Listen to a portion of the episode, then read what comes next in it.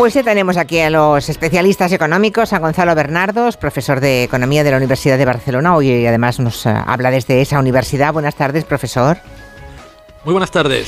Y Javier Díaz Jiménez, profesor de Economía de IES. ¿Qué tal? Hola, muy buenas tardes. Primaveral. Yo estoy primaveral. Sí, pero se acaba, creo, ¿eh? Creo que viene el frío bueno, dentro, pero han florecido, de un par de horas. Han florecido los almendros y yo lo aprecio mucho y ya me pongo de otro humor. Ya, ya, pues que sepas que creo que a partir de esta noche, al menos, creo que más en el norte y el este, igual en Madrid os salváis, pero en el noroeste eh, y, el, y, todo el norte creo que hay una, una, una caída de temperaturas importante. Pero bueno, eh, nos hace tanta falta que llueva, que llueva, que llueva, que lo celebraremos como si nos hubiera tocado el gordo.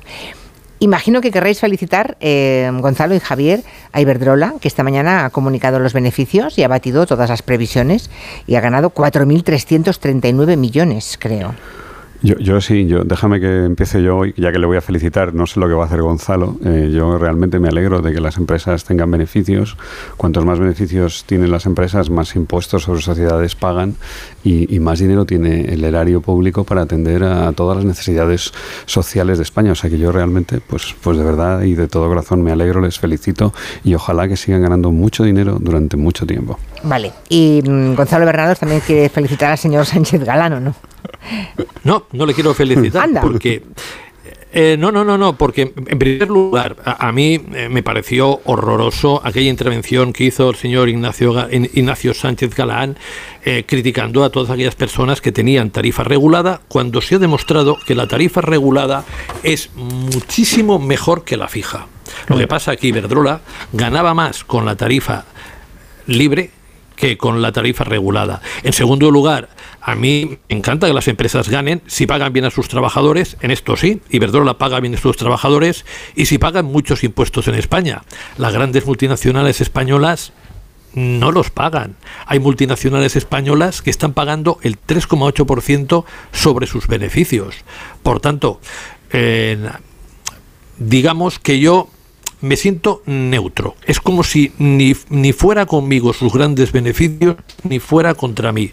Porque. Iberdrola tiene partes buenas y también tiene partes malas.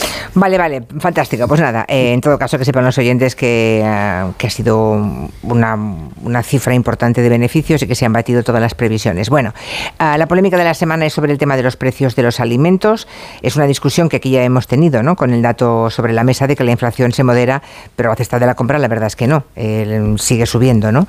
El gobierno decidió bajar el IVA en algunos productos, pero parece que eso ha rebajado la inflación una deci- unas decimitas de nada. Esto es lo que ha dicho, escuchad y luego os pregunto lo que os parece, el ministro de Agricultura, el ministro Planas. Tenemos razones para pensar que el IPC de los alimentos ha tocado techo. Y me refiero con ello a la evolución que hemos podido comprobar de los precios de los mercados internacionales y del crecimiento del, eh, de los precios de los mismos. Eh, profesor eh, Díaz Jiménez, ¿compartes el optimismo de Luis Planas? ¿Crees que los precios de los alimentos ya han tocado techo, que no van a subir más y a partir de ahora pueden incluso bajar? Bueno, el, el- en fin, con, con una cierta, con matices, ¿no? O sea, es verdad que parece, viendo la serie hacia atrás, mirando la serie hacia atrás, parece que, que estamos ya por debajo de- del, del- máximo, ¿no? El- la tasa de crecimiento, la intermensual del, del mes de enero fue 0,4 y, y- y si eso lo, lo pasamos a interanual, pues nos sale 4,9, ¿no? Es verdad que la interanual ha sido 15,4, la, la que ha subido los alimentos. Entonces, eh, la, la intermensual, que tiene mucha volatilidad y que, que- que hay que esperar que se vayan acumulando meses, y, y pueden ocurrir muchas cosas en los próximos meses que, que nadie sabe, que ni el ministro Planas, ni, ni Gonzalo, ni yo, ni nadie puede anticipar qué va a ocurrir con la invasión, qué va a ocurrir con las cosechas, qué va a pasar con la campaña de la aceituna. O sea, hay, hay- muchas cosas que, que- que en el, o sea, la- lo- los alimentos son especialmente volátiles y no te olvides que, dependen mucho de la meteorología y de las circunstancias, del niño o la niña, que no sé cuál de las dos nos toca ahora, creo que es el niño, estuvimos en la niña el, el año pasado, entonces hay mucha volatilidad temporales, quieres decir, sí, ¿eh? Los temporales. Sí, las, las, las eh, sí. condiciones meteorológicas. Exacto, las condiciones meteorológicas globales. O sea, que, que, o sea, que si no pasa nada, puede que vaya todo muy bien y que estén, hayan tocado techo y que puedan bajar incluso. Sí, o sea, yo a mí me da un poco, ¿sabes? El pálpito, que no es un asunto técnico, pero me da la sensación de que realmente sí estamos arrastrando mucha inflación del año pasado, muchas subidas de precios acumuladas en los últimos 12 meses, pero si vamos, si vamos reduciendo la ventana de donde en los meses en los que nos fijamos y vamos hacia adelante, lo, eh, eh, más probable es que, es que veamos eh, una moderación en estas tasas que están, que, realmente son, son disparatadas, son, altísimas. ¿no? ¿Y tú qué crees, Gonzalo? Pues hemos tocado techo, como dice Planas. El ministro Planas dice en febrero lo mismo que decía en octubre y noviembre y el precio siguió subiendo. Hombre, pero en, algún momento, tendrá, en algún momento tendrá razón que se pararán de subir los precios, ¿no? hombre, sí, sí, es como aquel que dice que el capitalismo se acaba, que el capitalismo se acaba, y sí, sí, es posible que se acabe algún día, pero ya llevamos 300 años. Entonces, cuidado con esto, porque, Julia, en las, las materias primas alimentarias están bajando de precio desde abril y han bajado bastante de precio. Pero aquí no lo hemos notado para nada. Resulta que ha bajado el precio de la electricidad, el 40,8% interanual, es decir, en un año en el mes de enero. Resulta que la gasolina ya no es un factor inflacionario porque solo sube el 1,3%. Pero al gobierno se le ocurre una ideica y hace que los supermercados ganen más dinero del que ganaban porque los datos son los que son. Julia, de todos los alimentos que han bajado los, el, IVA, solo ha habido uno que ha bajado más que el IVA, que es la fruta frescas. El resto ha bajado menos. Esto significa que un gobierno de izquierdas coge con una ideica, es decir, con una medida de la derecha, baja el IVA y hace que los supermercados se forren más a costa del erario público y los consumidores reciben migajas en materia de bajada de precios. Y en teoría. señor Planas. Y el señor Planas nos dice, hemos de confiar en la meteorología, hemos de confiar en la divina providencia. Señor Planas, aquí hay una propuesta de una señora de su gobierno que se llama Yolanda Díaz. Vamos a escucharla. criticó. sí, vamos a escucharla porque eh, es verdad que el ministro Planas se reunió con las grandes eh, distribuidoras, los grandes supermercados españoles, les pidió que arrimaran el hombro, el ministro apeló a la buena voluntad, eh, pero los supermercados lo que han dicho es que el problema no lo tienen ellos, el problema ah, está en las grandes multinacionales de la alimentación, en fin, y ante esto, ¿cuál es la propuesta de la otra parte del gobierno? Como decía eh, Gonzalo Bernardos, Yolanda Díaz tiene mm, esta propuesta. Yo creo que cuando mm, cinco grandes distribuidoras de nuestro país se reparten más del 50% del mercado de la distribución en nuestro país, no estamos hablando de un auténtico mercado, hablamos de un oligopolio. ¿Estarías de acuerdo con, ella? Porque lo que sugiere... No, no, Sí, sí, ha dado un dato que es absolutamente cierto. los, sí, pero hay que valorarlo. cinco empresas tienen el 50% de la cuota de los supermercados. Esas empresas son fijadoras de precio. Y el ministro Planas no ha conseguido ningún acuerdo con ellas. No están dispuestas a sacrificarse un pelo, a dejar de ganar algo. Son el principal factor inflacionario. Y ese principal factor inflacionario, para mi sorpresa, Julia, aquí el gobierno se está conformando con nada. Consiguió un acuerdo con las gasolineras, con las petroleras, incluso les ha puesto un impuesto a los bancos, a las energéticas, en cambios. En cambio, a lo que son los supermercados, yo no sé qué pánico les tiene. No sé. O sea, ¿crees que el gobierno no se atreve? tener al señor Roche y compañía. no se atreve. No entiendo por qué. A ver, Gonzalo, ¿tienes alguna teoría de por qué? A ver, igual, mm, más que saber por qué, crees que no es bueno que, que se haga, no lo sé.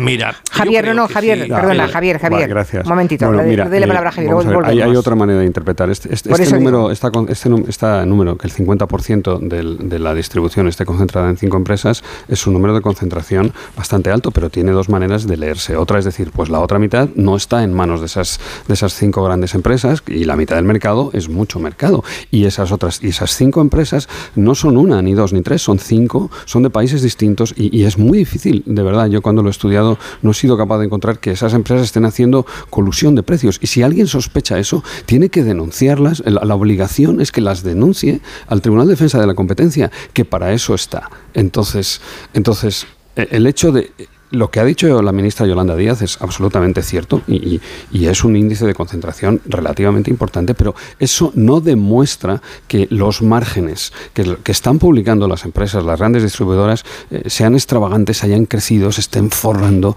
Todo, eso, yo de verdad, en los datos que he visto, francamente, eh, no lo he visto. Y yo creo que la razón que explica que el gobierno no se atreva con los supermercados es porque al gobierno no le consta que los supermercados, que sean las grandes cadenas de distribución las que están las que, las que están oligopolizadas, las que están haciendo colusión, las que están manipulando los precios y las que están teniendo unos beneficios que, que, no son razonables. Entonces, Gonzalo, ¿tú, ¿tú sí serías partidario de topar los precios de la alimentación, como sugiere Yolanda Díaz? Yo sería más partidario de hacer una cosa más moderada. Es establecer cuatro o cinco cestas básicas para las familias de menos poder adquisitivo y que pudieran tener satisfechas sus necesidades sin tener los problemas que ahora tienen para llegar a final del mes. Esto nace de una idea de un político liberal, no socialista, no comunista, Sarkozy en 2011, en Francia, en una situación mucho menos tensa de precios que en la actualidad. Estamos en, en campaña electoral, Estamos en un momento que hay que tomar medidas atrevidas. Estamos ante una situación en que muchas familias están padeciendo. Y yo, Julia, no lo puedo entender. ¿Cómo esta inacción del gobierno? Y cuando tú decías por qué se bajó el IVA, sabiendo como sabe el gobierno, porque tiene economistas, que iba a incrementar los márgenes de las empresas, porque siempre que baja un impuesto indirecto, los márgenes de las empresas aumentan, eso se hizo, para mí, por un tema de partido, porque la idea no se le ocurrió al señor Planas, se le ocurrió a la señora Yolanda Díaz, y no le vamos a dar ventaja en campaña electoral a un miembro de mi gobierno, porque cuando tú quieres coger y quieres no beneficiar a todo el mundo, sino beneficiar a aquella parte más sensible de pues la población. Está claro, está claro. Buscas productos que consuman principalmente ellos. Y esta idea de Sarkozy digamos, replicada por Yolanda Díaz, a mí me parece la más oportuna. O sea que en lugar de bajar eh, los impuestos para todo el mundo, para el que le va bien y al que le, da absolutamente igual, buscar solamente beneficio de, de, verdad de las familias que estén necesitadas. Vale, nada de cosa universal, sino buscar seleccionar quirúrgicamente las familias, las personas que lo necesitan. Queda claro. Y sobre todo, no hacer que los supermercados se forren más de lo que ya estaban ganando. Muy bien, vale. Otro indicador, el tema de la vivienda. La compraventa de viviendas en España parece que aguantó Javier durante el año 2022, pero desde Navidad hacia aquí parece que se ha desplomado por, completo la compraventa de, casa, ¿no? ¿Esto de qué, de qué es culpa? ¿Del Euribor? ¿De que han subido los tipos? Eh, ¿De la incertidumbre económica? ¿De que los que quieren comprar están esperando a que bajen los precios? ¿A qué se debe? Yo, yo creo que es la... puedo elegir todas las anteriores, ¿no? Vale, todo. Es que es no, es que en realidad tienes tiene razón. Es, es una combinación de todas esas anteriores. El Euribor está en máximos de los últimos eh, años, ¿no? Está en 3,57 ayer, que fue el último día que lo miré, eh, el Euribor a un año, con lo cual esa es la referencia de las hipotecas. Por lo tanto, hoy hipotecarse es más caro de, lo que ha sido en, en, los últimos meses. Eso, eso hace que, que haya menos personas en el margen, ¿no? que, estén dispuestas, que a las que les cueste más, que, decidan esperar, ¿no? que, que, estén mirando, buscando más, y que tengan más paciencia, que retrasen esa decisión, que, que, que ten en cuenta que, es la, y déjame déjame que lo recuerde, esta es la decisión, quizá la decisión económica más importante que toma una familia, comprarse una vivienda y endeudarse por un múltiplo 5, 6, 7, las veces que sean sus ingresos anuales, ¿no? Es, una decisión que, hay que, que no se puede tomar, a la, que no se puede, que no se debe tomar a la ligera.